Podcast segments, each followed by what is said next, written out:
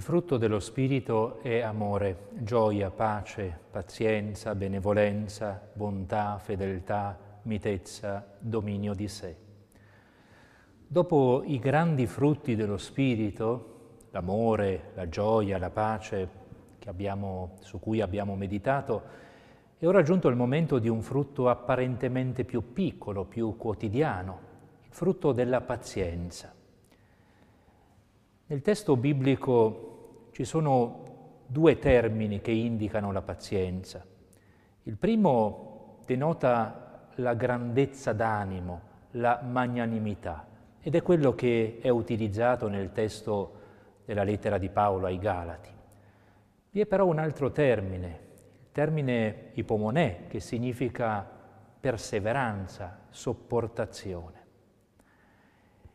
Proprio a partire da questi due termini vorrei iniziare questa meditazione sul frutto della pazienza. Il primo termine lo ritroviamo in una lettera, nella lettera di Giacomo, in cui l'Apostolo Giacomo paragona il cristiano all'agricoltore e chiede di avere al cristiano la stessa pazienza propria dell'agricoltore. Scrive Giacomo, Siate dunque pazienti, fratelli, fino alla venuta del Signore. Guardate l'agricoltore. Egli aspetta pazientemente il prezioso frutto della terra finché abbia ricevuto le piogge d'autunno e le piogge di primavera.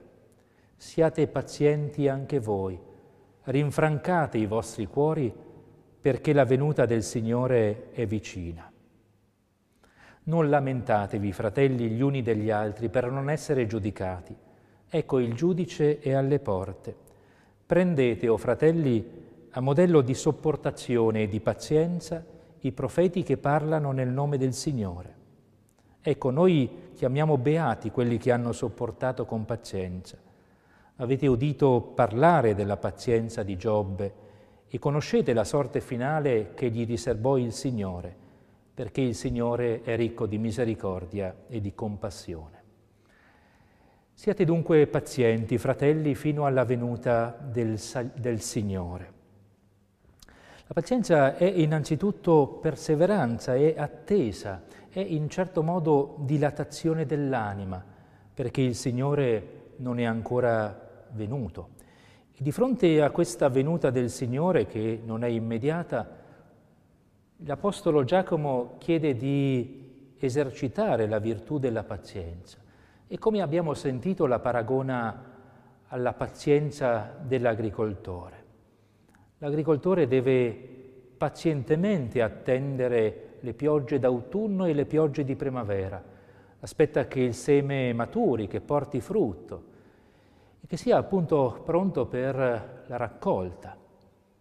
Ora, anche se l'agricoltore si agitasse, si inquietasse, non per questo accelererebbe la venuta della pioggia o affretterebbe il prodursi del frutto. Deve aspettare pazientemente.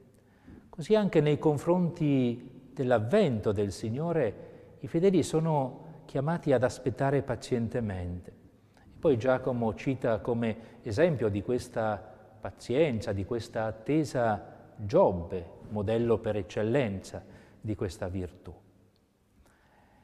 L'altro termine che ricordavo, il termine che significa sopportazione, designa la capacità di essere pienamente presenti a una situazione difficile senza farci schiacciare. Sempre nella lettera di Giacomo noi troviamo questa affermazione. Considerate perfetta letizia, miei fratelli, quando subite ogni sorta di prove, sapendo che la prova della vostra fede produce la pazienza e la pazienza completi l'opera sua in voi, perché siate perfetti e integri senza mancare di nulla. In questo senso la pazienza significa la capacità di stare in mezzo alla prova, di non farsi schiacciare dalla prova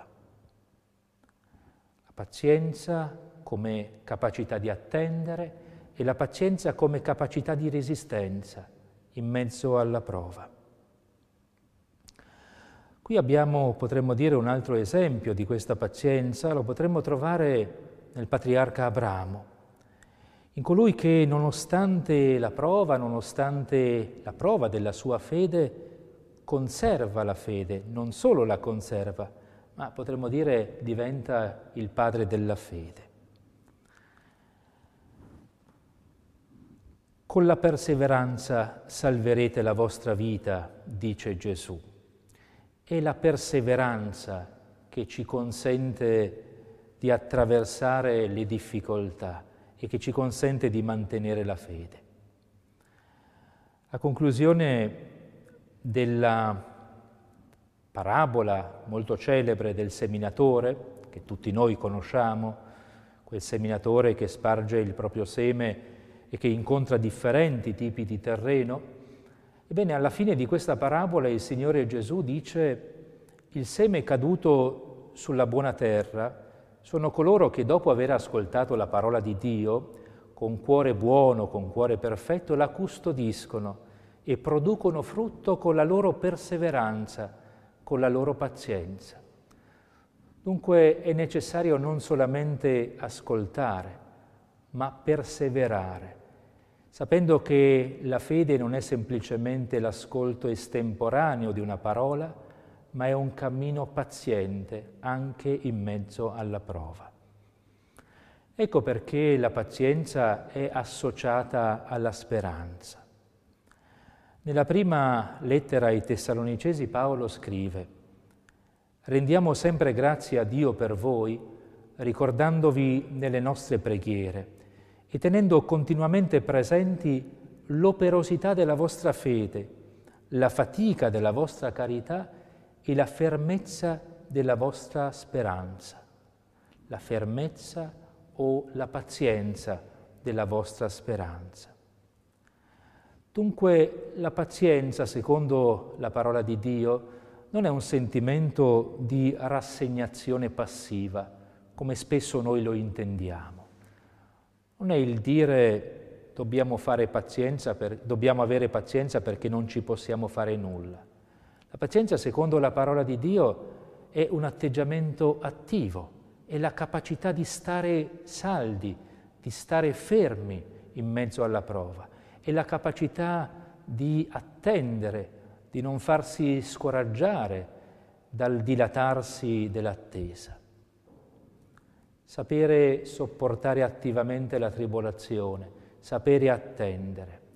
E sapere resistere, potremmo dire, a quelle che Benedetto XVI nella sua enciclica sulla speranza chiama le punzecchiature fastidiose del quotidiano, quei fastidi che, che quotidianamente possiamo incontrare e che dobbiamo appunto accogliere non con una rassegnazione passiva, ma con una pazienza attiva, con un amore quotidiano.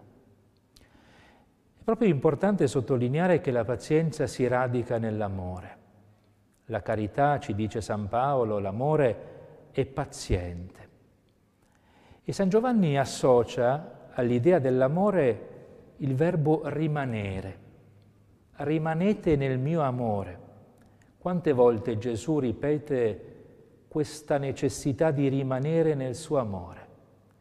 Ecco, la pazienza per il cristiano non è tanto uno sforzo ascetico, ma è un rimanere fondati nell'amore. Certo, un rimanere esigente, ma un rimanere motivato nell'amore. Potremmo dire che la pazienza è il saper stare nel vincolo dell'amore con Dio, nel vincolo dell'amore con i fratelli anche quando le situazioni, le cose potrebbero farcene distogliere, quando saremmo tentati di scappare.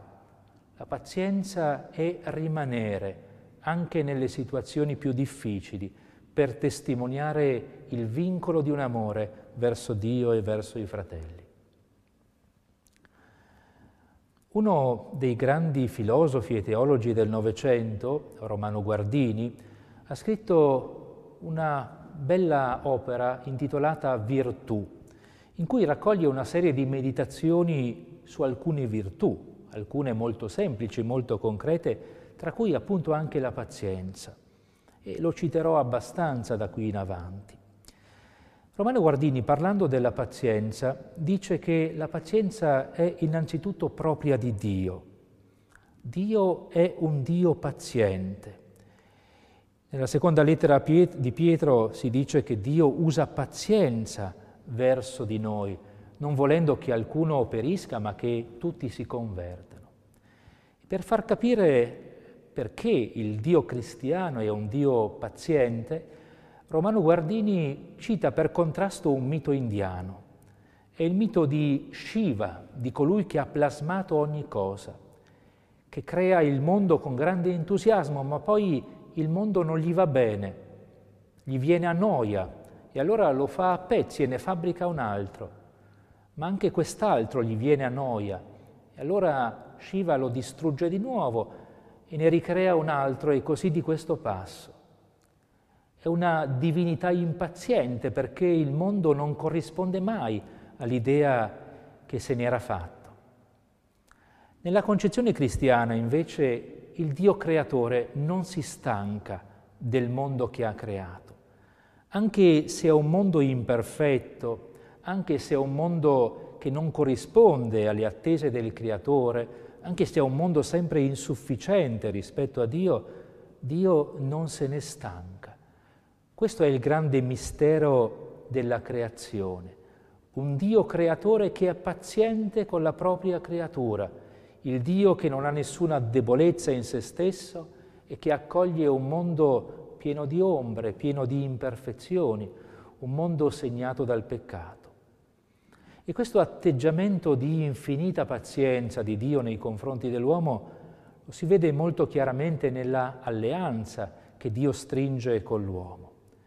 Di fronte alle infedeltà ripetute del suo popolo, Dio non si stanca di tessere e di ritessere continuamente l'alleanza con il suo popolo. Istintivamente noi invochiamo un Dio che si stufi del mondo, che finalmente intervenga per fare giustizia di fronte alle evidenti ingiustizie di questo mondo. Il Dio biblico invece è un Dio che ha grande pazienza. Ricordiamo tutti la parabola del fico raccontata da Gesù padrone vuole tagliare il fico perché non produce frutti, ma il vignaiolo gli dice lascialo ancora per un anno perché porti frutto almeno quest'anno. In fondo il Signore si comporta esattamente così con ciascuno di noi. Ha una pazienza infinita nell'attesa che ciascuno di noi possa portare il frutto che Dio desidera da Lui. Noi siamo creati a immagine e somiglianza di Dio. E così come Dio è paziente nei confronti del mondo, nei confronti dell'umanità, così anche noi dovremmo avere la stessa pazienza. Continuando nelle sue riflessioni, Romano Guardini indica tre ambiti in cui l'uomo dovrebbe esercitare la pazienza. Una pazienza appunto intesa in questo senso profondo, in questo senso direi divino. C'è un primo ambito che riguarda ciò che ci è stato dato dalla vita, quello che Romano Guardini chiama il destino. Tutti noi siamo nati in un certo contesto, in una certa epoca. Abbiamo avuto alcuni genitori e non altri, abbiamo avuto una certa educazione e non un'altra.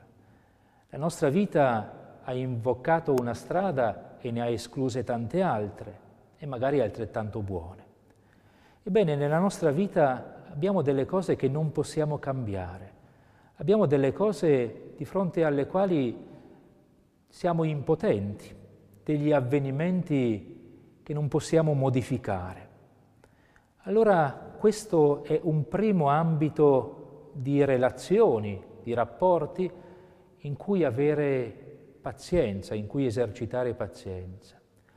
L'uomo immaturo è l'uomo impaziente, l'uomo che non accetta la realtà così com'è, l'uomo che vorrebbe che la realtà fosse sempre diversa da quello che è, l'uomo che quando è in un posto ne sogna un altro e quando raggiunge quell'altro posto ne sogna un altro ancora, è l'uomo interiormente inquieto.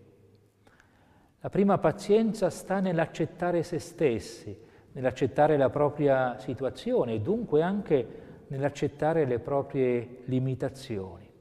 Certo questo non vuol dire essere indulgenti nei confronti dei propri errori, nei confronti dei propri peccati, ma significa accettare se stessi e volersi cambiare nella misura in cui è possibile, in modo realistico, in modo paziente, appunto. Il secondo ambito verso cui si esercita la pazienza è con le persone a cui siamo legati, le persone che vediamo quotidianamente, possono essere i genitori, il coniuge, i figli, gli amici. Queste persone normalmente noi le conosciamo molto bene, parlano agiscono secondo degli schemi che ormai abbiamo imparato a decifrare quasi perfettamente. E questo alla lunga può stancare. Può stancare il fatto che l'altro si comporti in un modo prevedibile, può stancare il fatto che l'altro abbia sempre gli stessi difetti. E allora ci vuole molta pazienza per poter ricominciare ogni volta un rapporto più profondo. Anche qui non si tratta di una rassegnazione passiva non significa semplicemente l'accettare l'altro perché non possiamo farci nulla, ma significa accettare l'altro così com'è e a partire da questa accettazione cordiale dell'altro e anche dei difetti dell'altro, sapere instaurare ogni giorno un rapporto sempre più profondo, un rapporto sempre più autentico, cominciando e ricominciando e non stancandosi dell'altro. Una delle grandi tentazioni della nostra epoca è precisamente questa impazienza nei rapporti con l'altra, l'incapacità di una perseveranza, l'incapacità di rinnovare dei legami che sono fruiti continuamente l'uno dopo l'altro, senza quella necessaria pazienza ed accoglienza che invece fanno maturare un rapporto nella profondità. Abbiamo infine un terzo ambito di esercizio della pazienza. Il terzo ambito è la pazienza verso se stessi. Tutti noi vorremmo essere un po' diversi da quello che siamo e questo è perfettamente inutile. Vorremmo avere delle qualità che magari non abbiamo, vogliamo perdere alcuni difetti che magari ci ritroviamo costantemente. A volte è umiliante considerare che ci si ritrova sempre negli stessi difetti, nelle stesse meschinità. E anche qui pazienza significa accettare se stessi, accettare quello che siamo, le nostre qualità e anche i nostri difetti. Ancora una volta questo non significa essere accondiscendenti verso il male o verso i nostri difetti. Certamente dobbiamo conservare costantemente la capacità di autocritica, capaci di ravvisare il male che facciamo o i difetti che non riusciamo a superare, ma a partire appunto da una cordiale accettazione di se stessi Spesso si andrà molto a rilento nel migliorare se stessi, ma a volte precisamente questa lentezza rappresenta la garanzia che il mutamento di noi stessi non si verifica semplicemente nei pensieri, nella fantasia, ma si verifica nella realtà. La lentezza di un cambiamento esige pazienza, la lentezza di un cambiamento significa che questo cambiamento si radica nella profondità del nostro cuore. Quindi non sogniamoci diversi da quello che siamo, non sogniamo virtù che non abbiamo, ma cerchiamo lentamente, con pazienza, di lavorare ogni giorno sul nostro uomo interiore per poter così essere capaci di assomigliare sempre di più al Signore Gesù, ai suoi sentimenti, a quello che il Signore chiede da noi. L'arte, la vita spirituale assomiglia a un'arte. è l'arte suprema, è l'arte del trasformare se stessi ed è un'arte che esige molta pazienza.